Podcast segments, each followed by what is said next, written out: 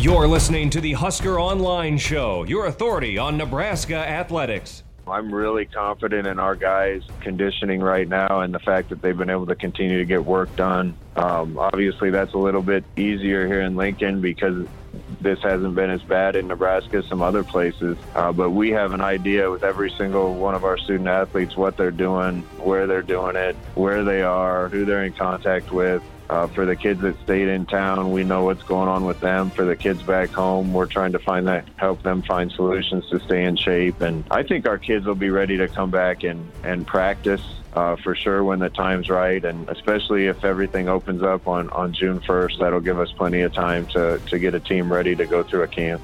And we're back here on the Husker Online Show. That was Nebraska head coach Scott Frost on the Husker Sports Network, uh, just giving his thoughts on where things are at. He, his team obviously can't have any organized workouts till at least June 1st, but he knows guys are doing what they can, and he's confident in the plan they have in place. Well, that brings it now to the mailbag as Allie Snow um, are you can, UNL graduate, by the way? Congratulations, Allie. Um, I know it wasn't probably the graduation Saturday you had expected or hoped for with no ceremony, but how did you spend your graduation Saturday? Well, I woke up, drank a mimosa yeah. with my roommates, um, watched the virtual graduation, and then I still went out and took pictures because I had to do that in my hat. So that's about it. Ordered some takeout from that Mexican place you suggest Col- Copel, right? Copel, yes. It was it was really good. Had the guac, uh, chicken quesadilla. It, it, was a good day. All right. Well, congratulations. Um, let's get on to the mailbag now. What do you have to start us out with? How big of an impact does Eduardo Andre make this year for hoops? And the twenty is the 2020 class filled? Well, yes, the class is filled unless there is any further roster attrition, which at this point uh, is not expected. Uh, so they are set. They have their scholarships filled, and uh, the roster is complete. As far as what Eduardo Andre's role is going to be, uh, he told me when I interviewed him this week that he fully intends on playing right away as a true freshman this coming season. Um, he has no interest in a red shirt, and so uh, he'll play probably spot minutes. Um, you know, probably a handful as a rotation guy, uh, but you know, he brings something to the table that nobody else on the roster brings, and that's as a rim protector. Uh, he prides himself on his defense. So uh, as he continues to develop, maybe those minutes and that role will continue to grow, but um, he's going to have an impact right away, no matter what. All right, you're listening here to the Husker Online Show, taking your questions in the mailbag. Did Nebraska bring in the best special teams in the Big Ten? Um, as far as recruits go, I mean, they've done a nice job. I mean, you can't really be too critical. Uh, Daniel Cerni coming in, um, he could, uh, you know, help their. I mean, just think about Nebraska's punting and kickoffs, how poor they have been.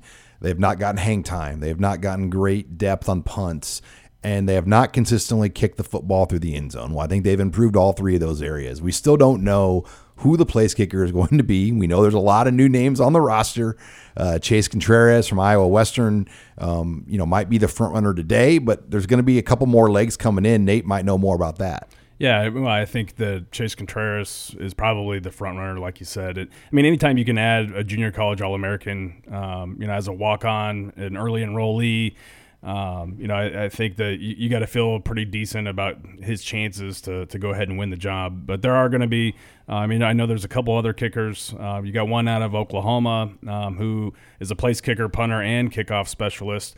Um, you've got a, a, punter from IMG Academy in Florida that's walking on that uh, that Coach Rutledge recruited after he got here. I mean, there's going to be six or seven specialists at least uh, that are that are walking on, uh, in addition to uh, Daniel Cerni getting the the scholarship. So that is quite the flip um, to to you know hopefully help Nebraska's woes at special teams. Which Big Ten teams do you think are the most likely candidates for big swings and win totals in 2020? Oh man, um, I mean Nebraska could maybe improve by one or two. Obviously, um, are you talking about just improvement or, or, or downfalls? I'd say improvement. Improvements, okay. Um, I mean, in the West, I don't see a lot of movement other than you know a win here or there.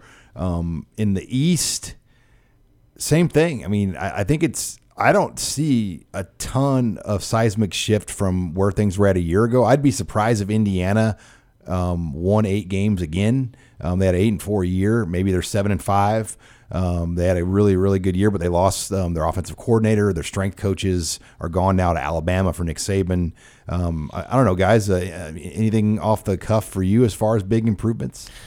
Not necessarily. Uh, you know, I think the other way around is kind of the way I see it. Like, you know, what what's Michigan's situation going to be? Obviously, they're replacing, uh, you know, a lot of players, especially. Um, you know, they had almost just as many draft picks as uh, most any school in the conference next to Ohio State. So uh, they have a lot to replace, and I'm curious to see where that goes. And the same thing with Wisconsin. I mean, they lost one of the greatest running backs statistically. And Iowa lost a lot of and, draft picks. So I mean, I think that is kind of more where you're looking as far as teams making a big jump forward. How many of the teams that were at the top are going to struggle to repeat, um, you know, their previous success despite losing so many players? Yeah, I think you could see some teams at the top maybe lose a couple more games than what they had been uh, or what they did last year. Um, and to me, I mean, I, for for this question in particular, I always probably start at the bottom. You know, I, I think anything you get out of Rutgers or Maryland um, is is an, a little bit of an improvement there. With Rutgers, obviously they have Greg Schiano. I think that's like news that everyone forgot. You know, just because yeah. of all that's happened.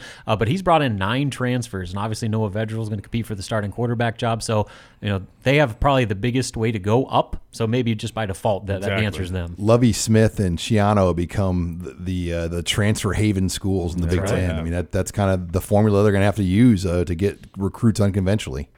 All right. Do you guys remember or did you cover the recruiting battle between Nebraska and Notre Dame?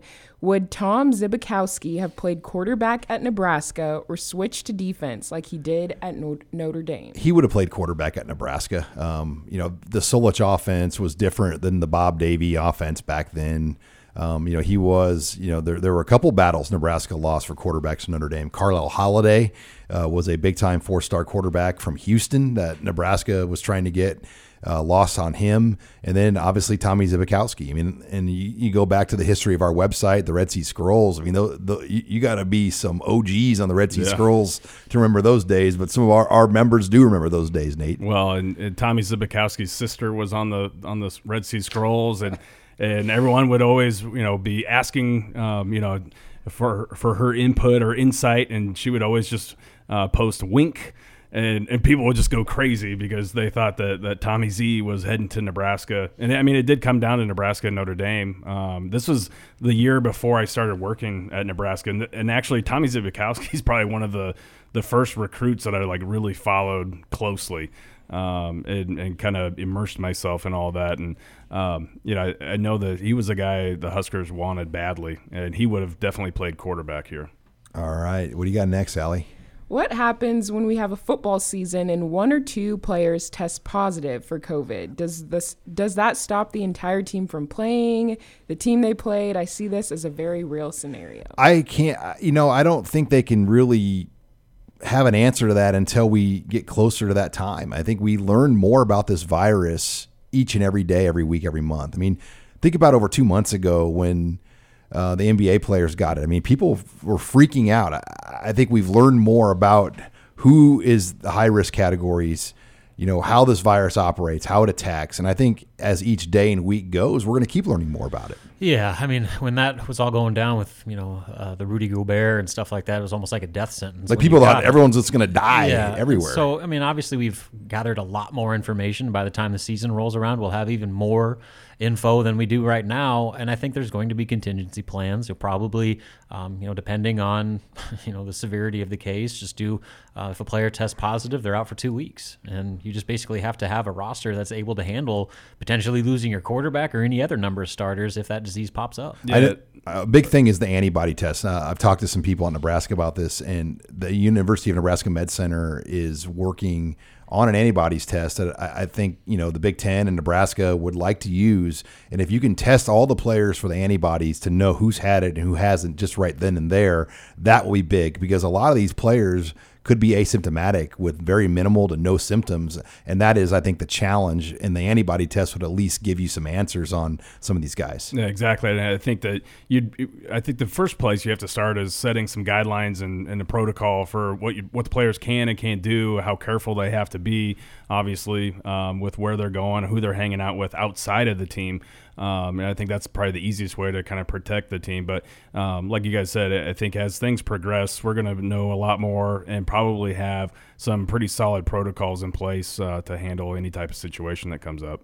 All right, what do you have here uh, for our final question, Allie? What game do you find the most intriguing next football season? Mm, well, there's a lot of them on the schedule. Um, if you go up and down, I mean, the Rutgers game now, just with Noah Vedral, um, gets your attention. Um, I don't know. I think Cincinnati early though, if if everything stays status quo, it's such a swing game, a measuring stick game um, that could set the tone to get Nebraska to maybe six and one or seven and zero oh of their first seven games. And I think that game to me carries a lot of weight to swing the season one way or the other. I'm going to go right out of the gate with Purdue. Uh, the fact yeah. that you're opening with a conference game, obviously there's the Bob Diaco ties there, but uh, like you mentioned, the first half of that schedule is so critical to Nebraska being able to finally get to a bowl game that they if they're able to start off not only with a win but a conference win uh, at home, suddenly you got some mojo going, and you follow the next week against with another, you know,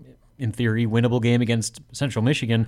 Getting off to a hot start like that and building early momentum is so critical to Nebraska doing what it absolutely has to do, and that's get to six wins and go to a bowl game. Yeah, I was going to say Purdue. I will pivot off that though and go Iowa. I think this is this is a rivalry now, uh, and, and, I don't care what anyone else has to say about it. I, I mean, I, I, think there's there's definitely some bad blood between these two programs, and the Hawkeyes getting Keagan Johnson uh, last week just adds a whole other layer to it.